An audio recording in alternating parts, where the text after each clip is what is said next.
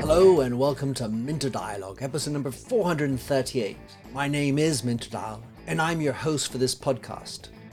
Importantly, I have big news. I'm delighted to announce that I have joined Evergreen Podcasts, an emerging network powered by a diverse team of bona fide professionals, experienced podcast hosts, and knowledgeable experts. Evergreen carefully creates and curates the podcasts in its network, providing content from leading brands and thought leaders in a wide variety of industries. Their creative marketing and distribution solutions help unite audiences with authentic voices. By joining Evergreen, it will potentially give my show new avenues of growth, help to improve the quality, and ensure that I can sustain it going forward. Moving on to this show, this episode is with Richard Stone. Richard is CEO of Storywork International and has dedicated his career to the power of storytelling. He is co author with Scott Livengood of the new book, Story Intelligence Master Story, Master Life. In this conversation, we discuss what it is about storytelling that is so forceful, able to change our minds and shift our energies. We look at how stories can be used to heal and to live a more satisfying life. We explore how society is suffering from destorification and how we can build resilience through storytelling. You'll find all the show notes on minterdial.com. Please do consider to drop in your rating and review. And don't forget to subscribe to catch all the future episodes. Now for the show with Richard. Richard Stone, tell me a story. you are Mr. Story, having written so many great books. And I was enraptured by your last book, uh, Story Intelligence Master Story, Master Life. So I, I was wondering, you know, as much as you talk about stories in life and human beings has been our common currency for quite some time, why is it that we're still talking about making good stories today? Well, the question might be maybe the, the, the, deeper question would be what does it mean to be a human being? And has, is that changed any since the beginning of whenever that was, whenever you know we we evolved into Homo sapiens, whatever that thin line was where we went over a threshold? And um, in my mind, is that uh, we have evolved our brains all of who we are has evolved as with story. And we could not have evolved in the way we evolved without story. Mm. uh, we would be very different kinds of creatures.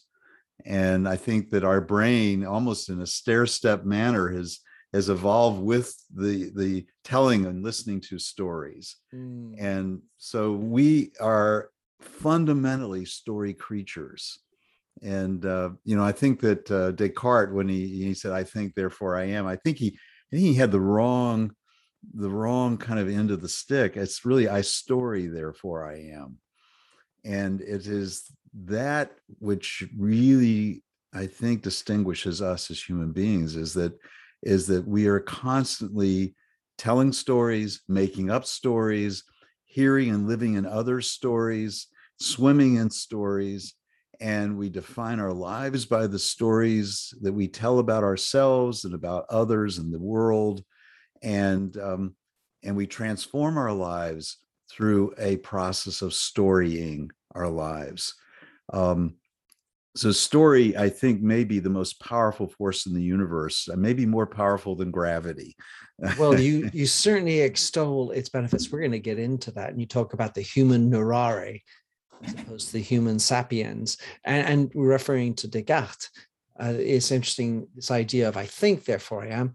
There are some that might say I do, therefore I am. Yeah. But the, the issue, and maybe why stories are so important today, is that we forgot to be. Yeah. And, uh, you know, we have such a, a, a predilection in our Western culture about doing Exactly. And having. So we, we have this little model that we have evolved. We call it be, do, have. Mm-hmm. And and my partner Scott will always say, tell me, tell me about where you put the priority on those three words, and I will tell you about your life. and uh, so we have a great deal of emphasis on having in this world mm-hmm. today.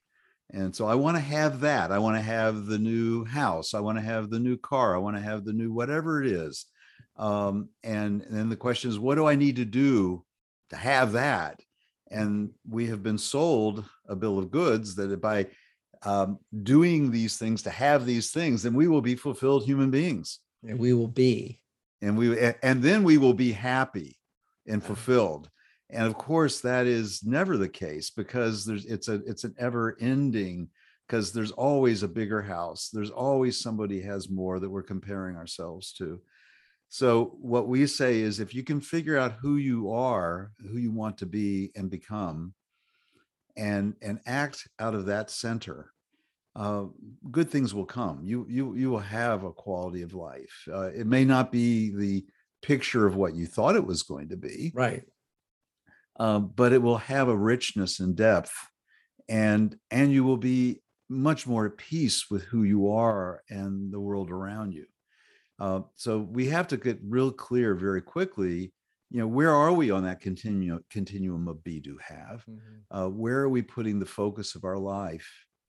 And um, we it, it is hard because as young people we receive so many messages about this is what it means to be successful. This is what it means to make your way in the world, and um, and we really have a model for us who says no no no no no no here's the way to be. First, you need to figure out who you want to be.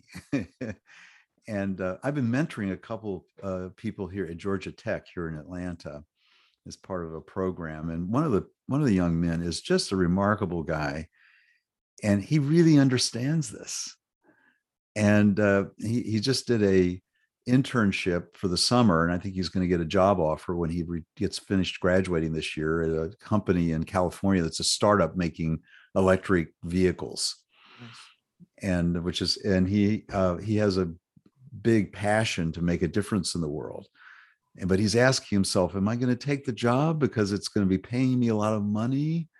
Uh, you know which is sort of enticing or am i doing it because it's more in line with who i want to become and and he thinks or am i just going to justify and say well i think a little bit of this and a little bit of that. Yeah i'll sell my soul a little so i can make a lot of money right now right. maybe get stock options and all the other stuff and then i can that. then i can use that money to do what i really want to do. Yeah and um and you know I, I have someone close in my life who early on made a decision to make a lot of money so then he could be happy.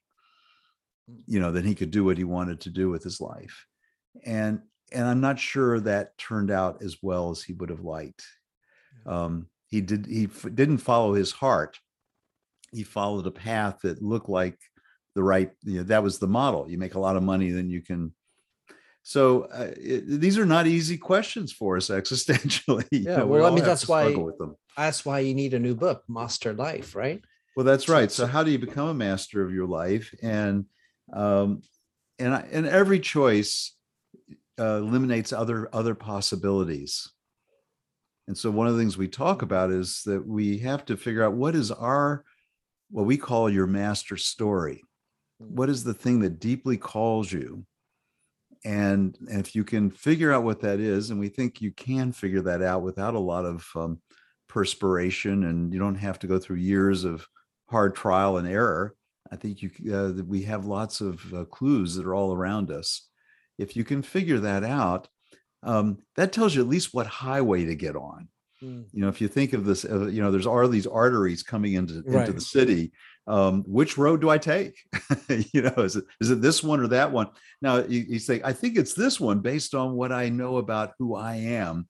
Now, so with, within that highway, that's a pretty wide. There's a lot of wide uh, latitude in there.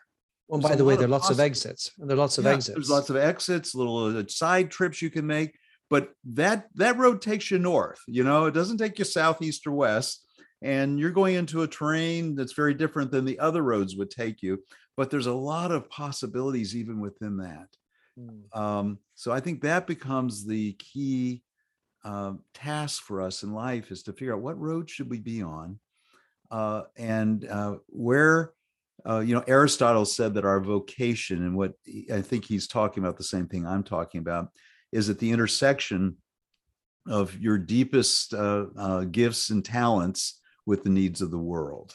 Mm, right. And uh, when we can hit that sweet spot where we can be who we are, and it, it somehow meets uh, where the world needs us right now. Um, that's uh, I think you're humming. you know? It's like it's like the ikigai you talk about. That's right. Yeah. What gives us the deepest sense of purpose? That's a Japanese concept. You know, what gives your life deep purpose? Um, that you're good at and that the market wants to pay for.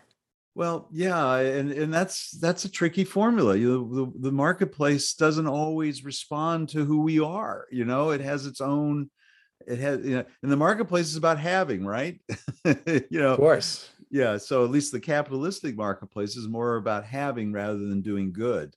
Um, so i think that if you're artistically inclined I, have been an artist and a writer all my life. Right photography and, right? and photography and um, you know there's a marketplace for all that stuff too.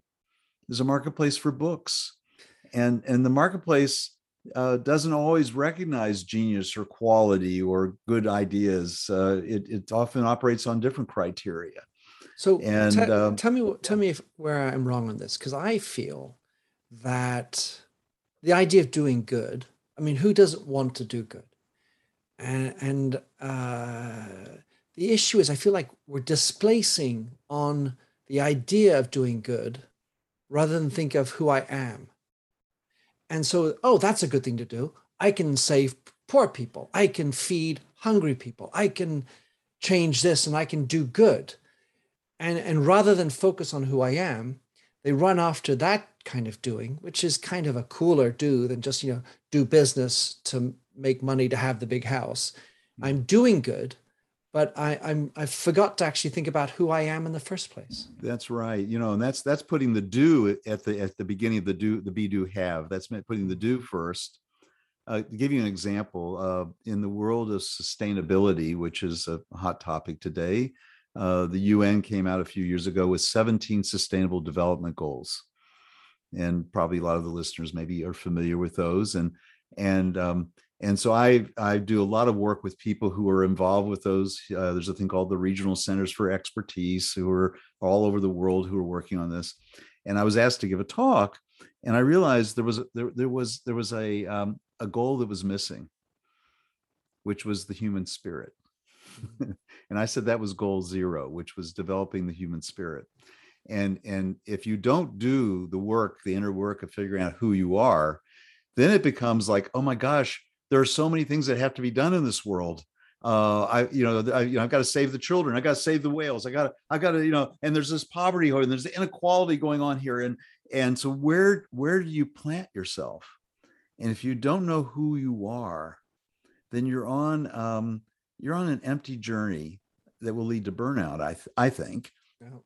and so one of the things i i talk about especially when i'm talking to that audience is that figure out who you are first and then um, then act out of that and and choose where where, where do you want to plant your flag? And and maybe in this one little area but it's an area where you will have maximal impact and you will find uh, that you'll have heart and and it, you'll be able to sustain the effort because it's it's expressing who you are in the world. And so there's so much uh, you know uh, we can all become mother teresa or right. try to be Mother Teresa, but it won't work mm. because um, it's not authentic. It's not rooted in something. Yeah. It, For her, it, it was authentic. Yeah. And so she was able to do so much because it authentically was rooted in who she was as someone who who felt called to serve. Mm-hmm. Um, so I think we have to figure out what is that calling first, um, and then look at the needs of the world and say, where is it that I can, you know, make the most impact? And and I, I try to think. Uh, there's a, a is it Thurman, who's a uh, theologist here. He, he, was a wonderful guy, and he said, you know, what the world most needs from us today is to really figure out who we are and go out and be that mm. first. you know, if we all did that, the world we'd probably be in fine shape. so the way I I was when I listened to your book, you, you uh, with you speaking, right? You were the narrator. Um, you have the idea of the stories that we carry around in our head, the little stories of of our past. You know, I'm no good, or um, I've always done this, and and then the, so I, I kind of think of that as one thing, like dealing with our past stories, and and that's a, a thing we got to deal with. And then as far as our future is concerned, the thing which I feel we suffer from is actually not having a precise story.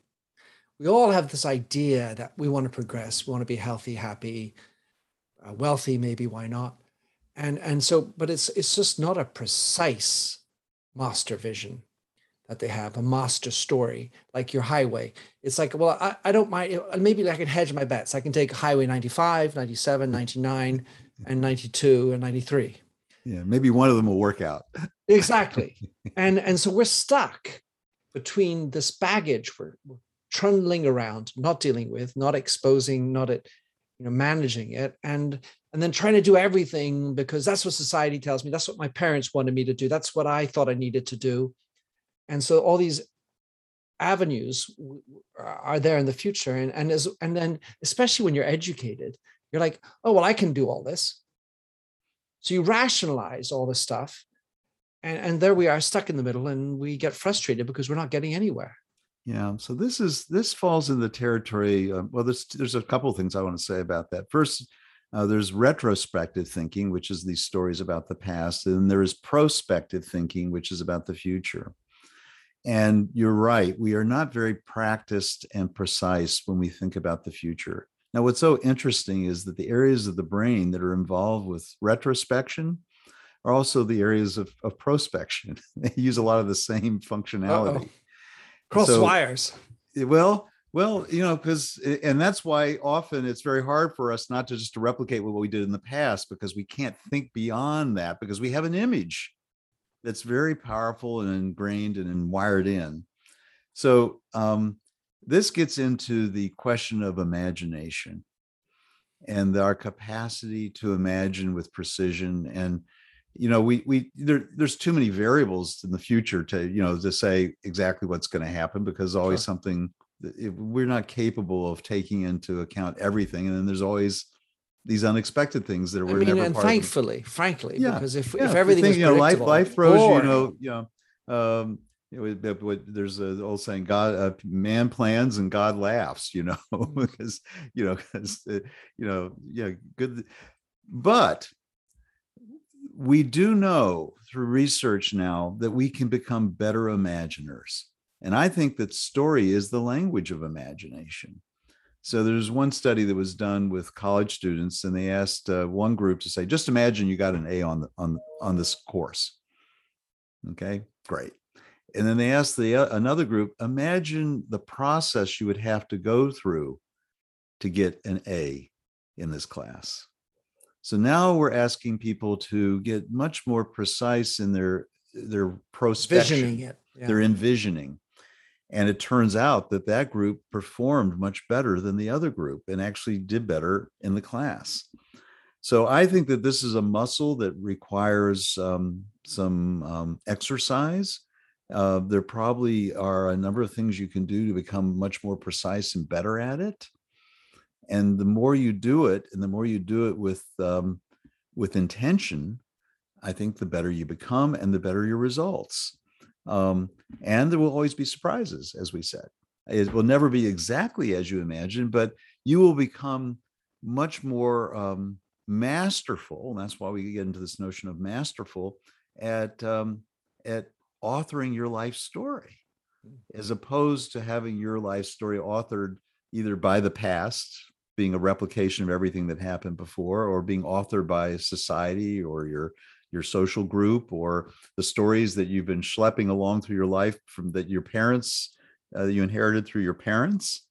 Um, and uh, so one of the things that we talk a lot about is that is that there is value in the past so let's not um, uh, we, we don't want to denigrate the past uh, but we say there's trash and there are treasures there mm.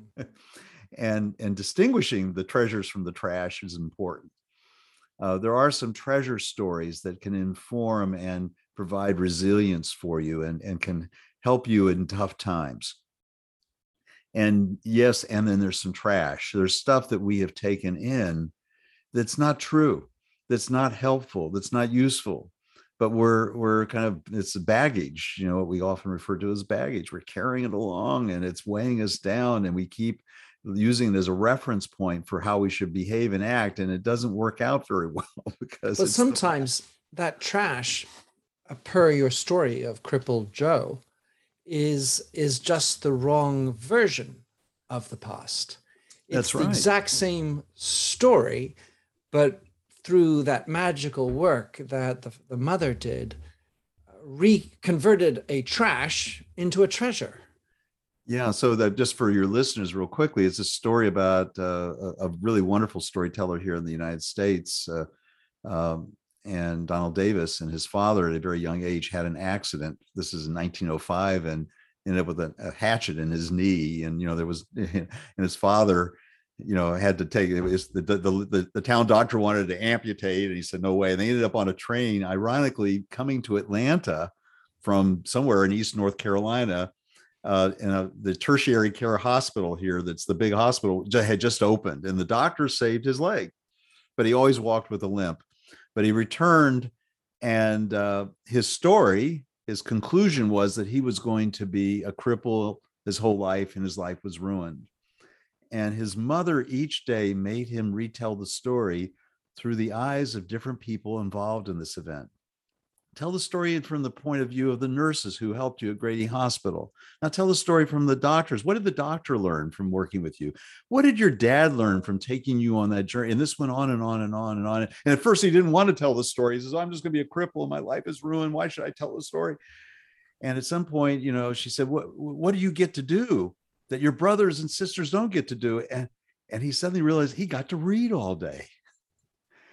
And and at some point he realized Which, by you the way, is actually a good thing, right? Because Hey, I today, think generally, generally we aren't reading enough. reading's a good thing. And uh, but yeah, and and so the trajectory of his life, he recognized. He said, putting that hatchet in my knee was the best thing that ever happened to me. And and he realized as an adult, he said, if that had not happened, I'd still be plowing the plowing the the, the back forty. And he went on to become the town banker and had a very successful life that was, you know, an entirely different trajectory. And so the story we tell about difficult matter uh, situations, what we often do is there's what happened, and then there's a conclusion that we append on what happened. So there's the story of what happened, and then what it means is what we add to it. And that meaning often gets sort of rigidified, and that becomes part of the story. And then we start living out of that meaning. And so living without that conclusion or asking the question could i have had a different conclusion? Could this have meant something? Could this have been a good thing maybe? And and and probably all of us know people for example who have come down with difficult illnesses cancer. And no, we wouldn't wish that on anyone. And yet i know many people who will say cancer was a teacher for me and it changed the trajectory of my life. It made me value life more. And suddenly I made some decisions that I might not have made.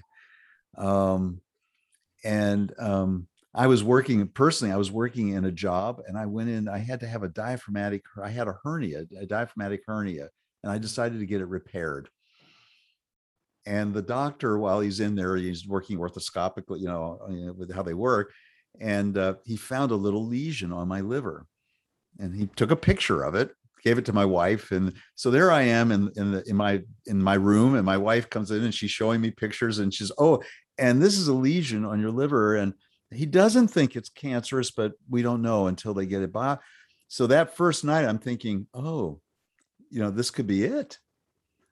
And and it turned out this was right before the christmas holidays and he was going away. I did not know for two weeks whether i had cancer or not and so as i was recouping and going out for walks uh, you know the next days uh, my wife said she said if it's cancerous would you stay where you're working and i said absolutely not Huh.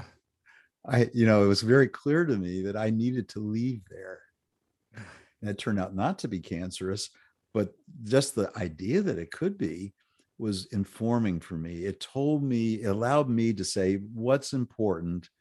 And, and instead of being passive and sort of waiting for something to happen, I took the, you know, the bull by the horns, as they say in the United States, and, uh, and, and made a decision to leave. The world's best known investor and Wall Street expert, Warren Buffett, once said, Wall Street is the only place that people ride to in a Rolls Royce to get advice from those who take the subway. Mr. Buffett's quote is remarkably accurate, but how many people would rather receive advice from him than someone simply guessing?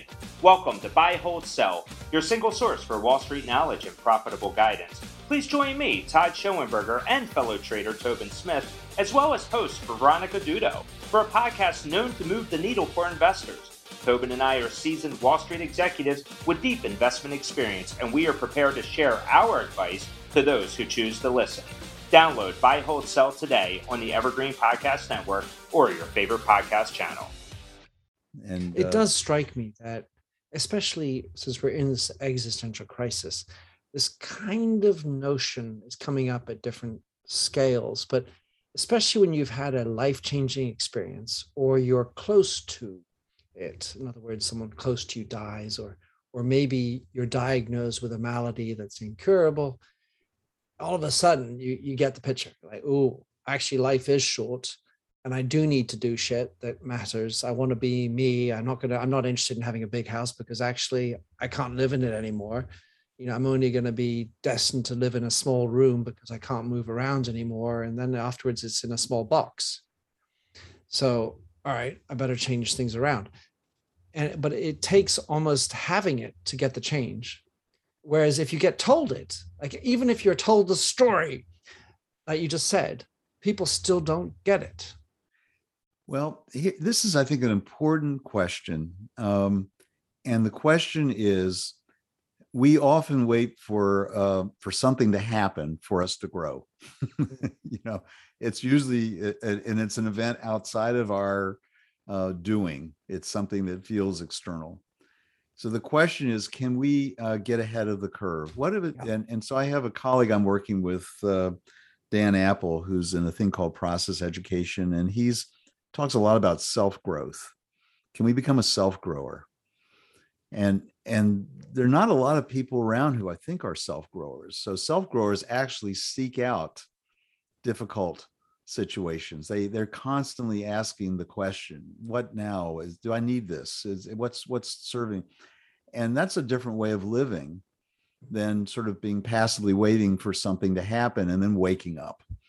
What if we wake up and are becoming more conscious every day? And you know, as, uh, those of you who have read uh, Carlos Castaneda years ago, he said, you know, death is always sitting there on your left shoulder. So if you live each day knowing that uh, that we will die, we will become worm food. Um, then you ask the question each day am i doing what i need to be doing? Is it in line with who i am? And i think that you can get ahead of the curve and not wait but you can make those decisions before stuff happens. But that requires a different kind of uh, focus and attitude about living i think. Embracing death. Um, so i couldn't help but think as i was listening to your book about Michael Pollan's book, How to Change Your Mind. I don't know if you've read it, but essentially the tool, it. the tool that he's using isn't stories, it's, it's psychedelics. It's psychedelics. Yeah. And and I, I, kind of felt like as I was listening that I, I could have swapped in psychedelics to stories. So I was thinking, I wonder whether Richard thinks another title for the book is How Stories Can Be Used to Change Your Mind, How to Change Your Mind with stories as opposed to how to change your mind with psychedelics. Uh, I think that's a good point. And um,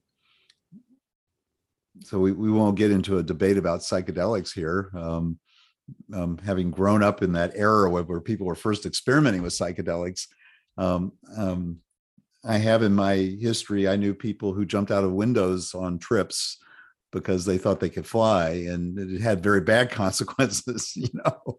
Um, but it's clear that it can have some benefit probably for some people. But i think that um, what we have to understand is is our the stories we're living in get wired in. So donald hebb uh, is a neuropsychologist uh, kind of came up with this idea that uh, neurons that fire together wire together. And so mm-hmm. there's great benefit to that. So we develop routines and things that we don't have to think about. You can read the paper and brush your teeth and probably do something else at the same time because those are automatic uh, routines in the brain. The bad side or the downside of that is is that um, is that things get wired in and the stories we're living in get wired in so probably what a psychedelic does is it kind of it breaks up the wiring or it, it, it loosens the the grip of those of, of, that way of seeing yourself in the world. Um, so I, I think we can use stories to change our life and it takes practice. And so so you, you don't you don't replace a, a story that you've been telling yourself for 30 years just by flipping a switch. Um, and that's Absolutely. why people go to psychotherapy. And, and so you know psychotherapist is not enmeshed in your story they're you know they, they they haven't lived they're not living inside of the story and they realize it's just a story that you're telling yourself and it's just that you believe it's the way things are. It's you your know, conclusion. it's your conclusion and and you can't see beyond that story and so part of their job is to help you begin thinking and seeing. Maybe there's a different way i could think about myself and my relationships and the way i behave and that takes practice to replace that habit of thinking. You have to replace it with a new way of thinking. And it takes a while for that new way to get rewired, to wire in, and to uh, develop a its own kind of root structure so that with time um, maybe that old wiring uh, becomes compost and you know and, and it still sometimes emerges you go golly there's that old story i thought i was done with that old story but here it is and, and but at least you can have you can laugh about it and you can notice it and see it for what it is and no longer does it have this death grip on you you know like around your neck. Um, it, you have some distance from it. So i think um, uh, you know are psychedelics a useful way to, to to break that up? I i don't know. I don't know the you know i know that that there's some really interesting research with ptsd and and and what is ptsd people it's not it's not the event that keeps on wounding them it's their memory of it. It's the story that keeps playing in their head the ruminations that keep going around and around and around. And and it is difficult to disrupt that. That's you know those things are are very difficult to change. And so it may be that um, biochemically there's a way of doing it that's effective long term i don't have a conclusion about that but i know that there's they're having some benefit and effect for people. So um, if we can somehow loosen the wiring up then maybe we can change it yeah well you talk actually in your book about things that Pollan was talking about i mean at least not just Pollan, because of course i, I quite read in this topic but uh, psychedelics are being used for end of life fear. And you actually specifically talk about that. Actually, you've done work in that space and how stories can help move along. Uh, talk about depression. And it's the stories you're carrying around. It's really once you get into depressed mode, how do you break out?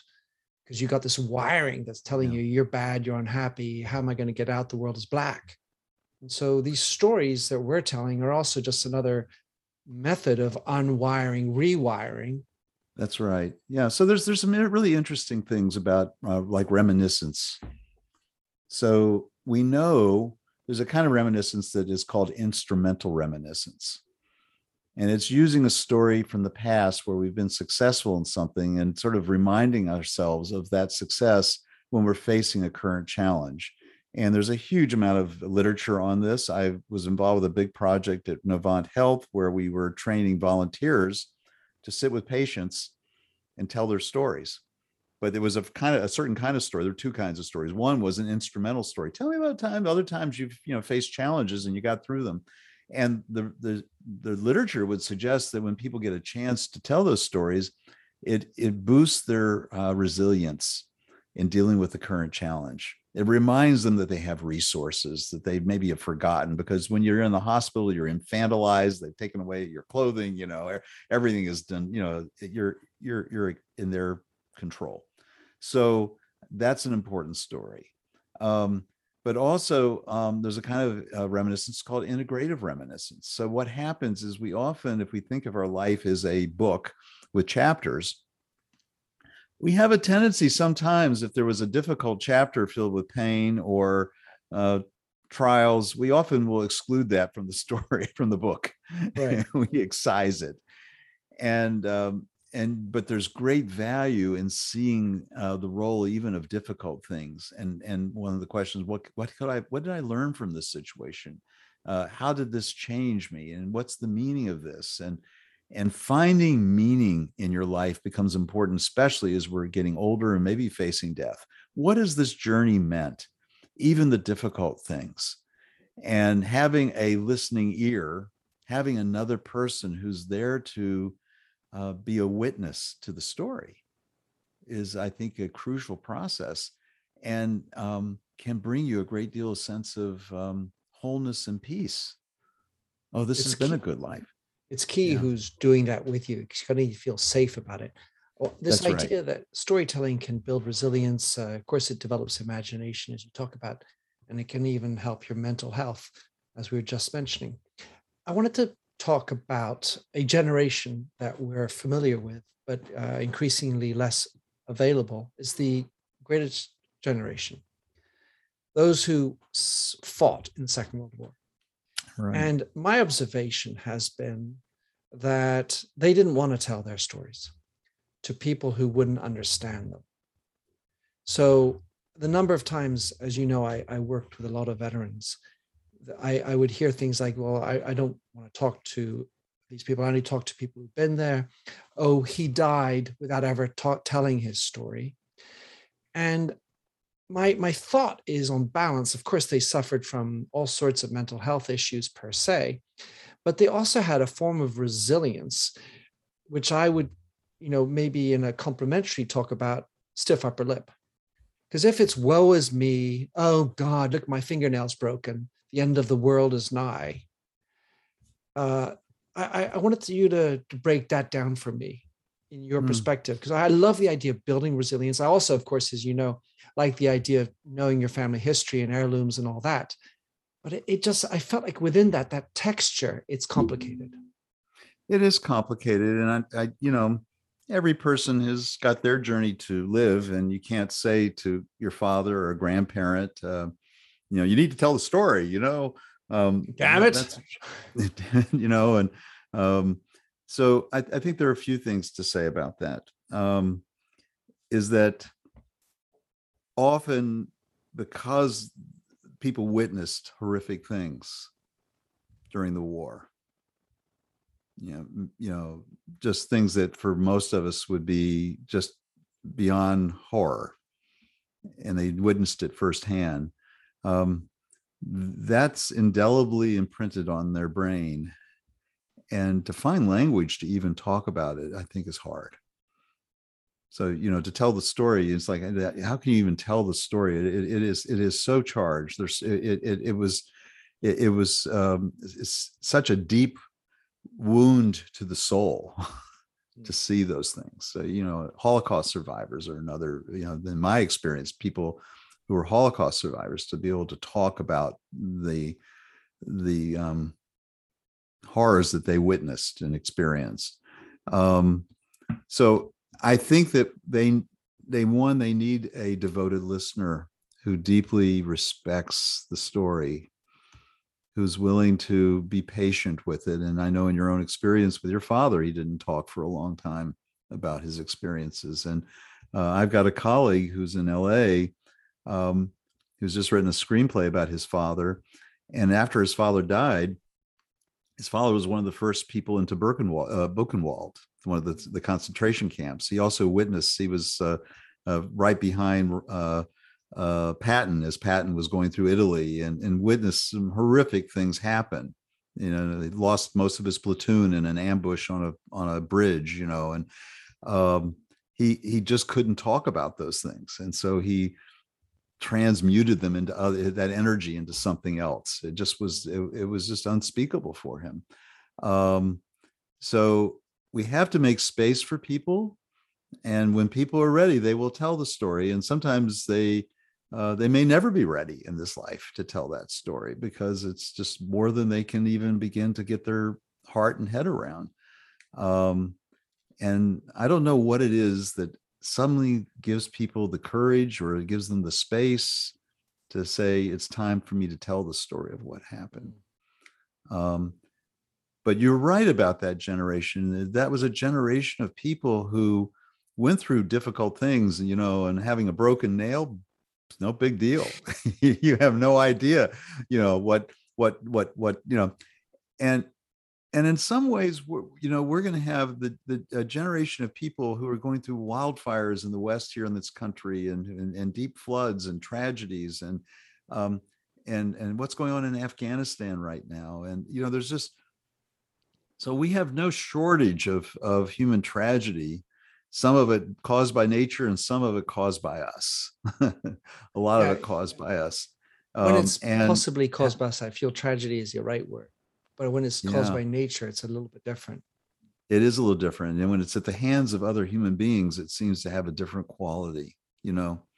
Um, so we have to find ways to to not um, is is to be able to talk about it's hard for me personally i'm watching what's going on in afghanistan and i am so heartsick about it and i am totally powerless about doing anything about it. I don't know you know but there are some things i can do you know uh, those who are refugees. There are organizations that are helping those people. So I can give some of my treasure to that will I know will go to help those people. Um, and so it's it's incumbent upon us to feel responsibility for our fellow human beings. And so there are things we can do, and we can't numb ourselves. And and what happens is for us as humans is that the enormity of the problems overwhelms us and it numbs us out to the point where we don't act. Well, I can we go back to the original conversation, which is yeah. that there are so many problems out there. There are so many areas where you could do good.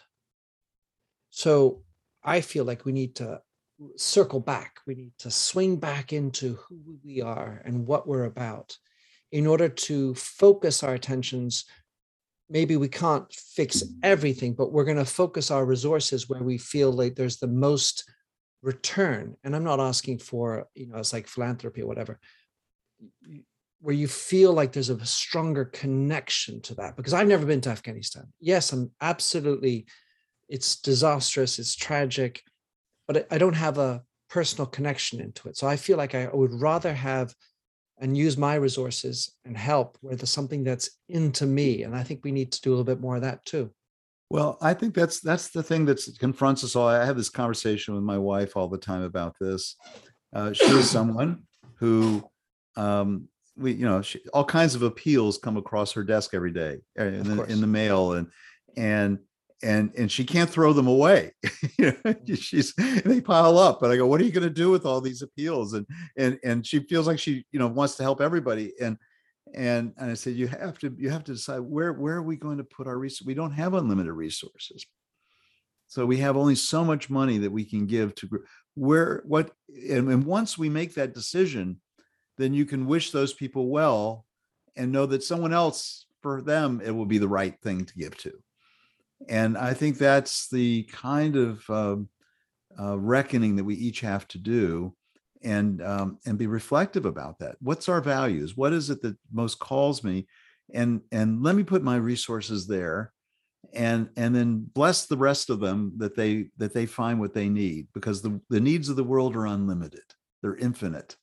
Mm-hmm. They're infinite. But resources aren't and but yeah my personal resources but, but maybe you know among all of us we all can you know if we find the things that we really uh, feel drawn to that we can make a difference. Um so i think that's that is the dilemma is really as you framed it is is how do we begin to um, know who we are in the midst of a world in pain and in need and uh, and do what we think is most aligned and authentic to ourselves. Because going back to this notion of resilience stories can help build our resilience. Oh my fingernail's broken. All right so i'll use a story to fix and how that's not a big deal right? But we're, we're it's very simple today. Everything's a disaster. Everything is is is overwhelming. Climate disasters here fires gosh, you know, the, the list is endless. And so it can be very quick to be overwhelmed. And then, then, and I call it displace my being with doing good because I got to fix this other stuff. and and we can be overwhelmed and in that we lose our resilience because i feel like that greatest generation had resilience and didn't even need to tell the story whereas today and i don't know if you call it under the destorification concept that you, you mm-hmm. talk about which i really felt was interesting space within your within the book. But we we've kind of got into the you know the the me the me story. Everything's all about me. And and we're losing communion and and our grip with community and being of service to others. Well then we jump on anything to be of service to look look i'm doing good. But uh, you know as, as much as it's all about me i don't even know who i am. I make me through instagram that's the me that i portray that's the story i want to give but it's not tied into who i am and and if i'm doing good to be part of society it's kind of all over the place and not structured and rooted and I feel that's where the resilience breaks down. Yeah, it's a it, it, yeah, it, it's an interesting thing going on with uh, social media and younger generations. Although you know, it's interesting. There are a couple of researchers I know real well here at Emory, uh, uh, Marshall Duke and Robyn Fivush, and they've been doing work around resilience and story for generation around intergenerational stories. Mm and and their research is pretty definitive is that kids who grow up knowing their family stories both the good and the bad the difficult and the wonderful um, develop uh, that's probably the best predictor of them having resilience and high self-esteem and if you think about it is you know we, we're, we're not exactly tabula rasa when we come in but we, we certainly don't have any stories when we show up right. you know i think we have lots of predispositions and inclinations and all kinds of things um, but even we may even have story epigenetically passed on. Yeah, you know, we know I would I have to believe there's a bit of that. The distress over generations somehow makes its way into the genome. Um, but uh, so we we don't have our own stories of resilience of getting through difficulty. Uh, so, but we do have our parents' stories and our grandparents' stories, and until we develop our own body of stories, then um, the, those stories can serve us and and do serve us when we face difficulties. Going to go well grandma got through that. I guess i can get through that or you know you know you know my dad saw all kinds of horrific things during the war and this little problem i've got with my flat tire this is just small potatoes. I can deal with this you know this is not the end of the world because i missed a meeting or something like that so mm. um and and so this becomes a cultural thing and you know i write about uh, the inuit in canada and uh, they don't get angry about anything. Right. You know, I thought that was brilliant. Isn't that fascinating? It's like, but you know, you know, something bad. You know, somebody spills hot tea on the on the igloo floor and damages the ice floor. Nobody goes, "Hey, oh God!" You know, they don't. You know, you know. Uh, they go, "Oh, too bad," uh, and that's it. You know, they've spent three weeks making a, a fish net and it breaks the first time they they you know, and so, so oh, I guess we've got to fix it. So. um I, I think we have a, a, way of catastrophizing, at least in yeah. American culture. I don't know if it's true, you know, across Europe and Western culture, but so um, I think we can in the woe can, is me category, right? It is woe, woe is me. me. You know, yeah, my life. This is yeah, yeah. So um, we all could benefit from a wider point of view, a wider, perspective about what's valuable and what's important, what's not. And most of it's small potatoes. Most of it's not a big deal and some of it is a big deal and that's maybe where we should figure out where we need to put our attention um, and um, and you know young people are trying to find their way you know when they're making yeah. their instagram identity and all that stuff sure. they're, they're trying to figure out who am i. and they're doing that because they're in a they're in a vacuum about who they are. They're they have not had stories to kind of uh, build the uh, the foundational structure of their personhood that uh, that have that can that have a kind of a solidity. And so in the absence of that they stories will be they'll create stories. They'll find they'll go to their social groups and you know what's the story that that's the right story to be telling and all that and they it's it's not serving them so the best thing that you know you could say to parents is you know is like if you want to serve your kids you know you know don't don't take the social media away from them kids who grow up with a good foundational story about who they are and, and who know their family stories they don't need those other stories those stories are hollow and shallow and and and like tin cups. not personal. Know. They're not actually related to them. They're not authentic. And so the young people I know who have grown up in, in environments where uh, they they're they're they're doing fine. and you know, sometimes people say, "Well, I don't think my kids care about my stories, and they don't listen." They're listening. You know, sometimes they'll just you know you know years ago oh by, dad oh dad not again yeah that's right but they remember those stories and they'll they'll they'll by verbatim tell you that story back years later you go oh i didn't even think you were listening to that so oh they were listening they're taking it in they're making notes they're you know in their head they're they're they're um they're assembling those stories so um i think we almost have to give them more credit than than we sometimes do and and yes there's some very destructive things about social media and we can see it all over the place. And the best thing you can give your kids is your stories about the things that have mattered and that, uh, the, challenges you've had. Uh, those are invaluable gifts. And so that's part of the treasures. I would put those in the category of treasures. Um, mm. those are valuable gifts that will be things that they can put in their backpack and carry with them mm. and pull out uh, when they're facing a big challenge. I downloaded, uh, you have lots of great resources in the book. I downloaded the 20 questions you suggest to. Oh, that's from, um, that's from those researchers. Yeah. Yeah. So I will put the link of that into the show. Richard, uh, it's been pleasure having you on the show, talk about this great topic. I, I, I mean, I had a bunch of other questions about stories and business and, and the, the tales and, and uh, how, why we should be telling tall tales a lot of fun things within the book that can inspire and uh, fire up our creativity.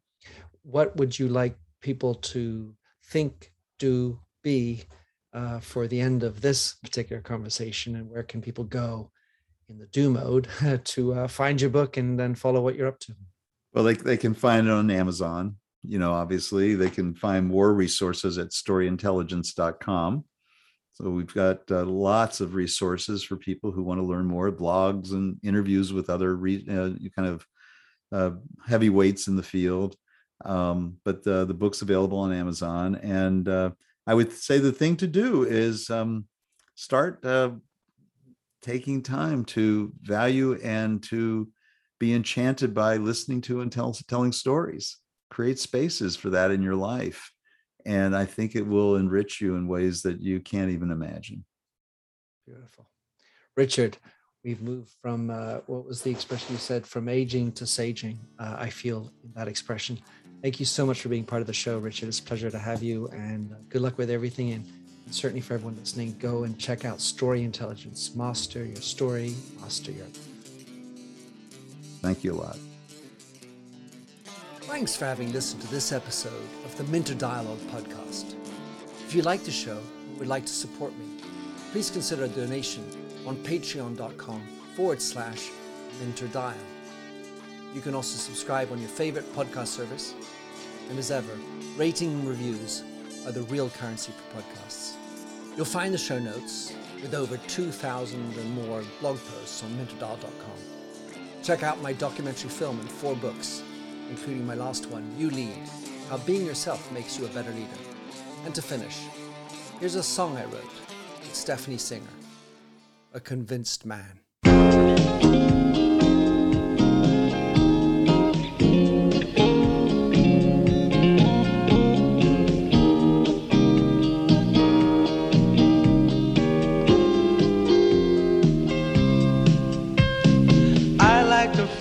A stranger tucked around me, precipitating the danger to feel free. Trust is the reason, still I won't tell the lie. I sit here passively, hope for your respect, anticipating the thrill of your intellect. Maybe I tell myself there's no use in me lying. I'm a convinced man building an urge. I'm a convinced man to live and die submerged. A convinced man in the arms of a woman. I'm a convinced man, challenge my fate. I'm a convinced man, competition's innate. A convinced man arms of a woman. Despise revenges and struggle with deceit. Live for the challenge so life's not incomplete. What's wrong with challenge? I know soon we all die. I like the feel of a stranger tucked around me, precipitating the danger free. Trust in my reason and let me show you why. I'm a convinced man practicing my lines. I'm a convinced man here in these confines. A convinced man in the arms of a woman. I'm a convinced man, admit to the test. I'm a convinced man. I'm ready for an arrest. I'm a convinced man in the arms of a woman.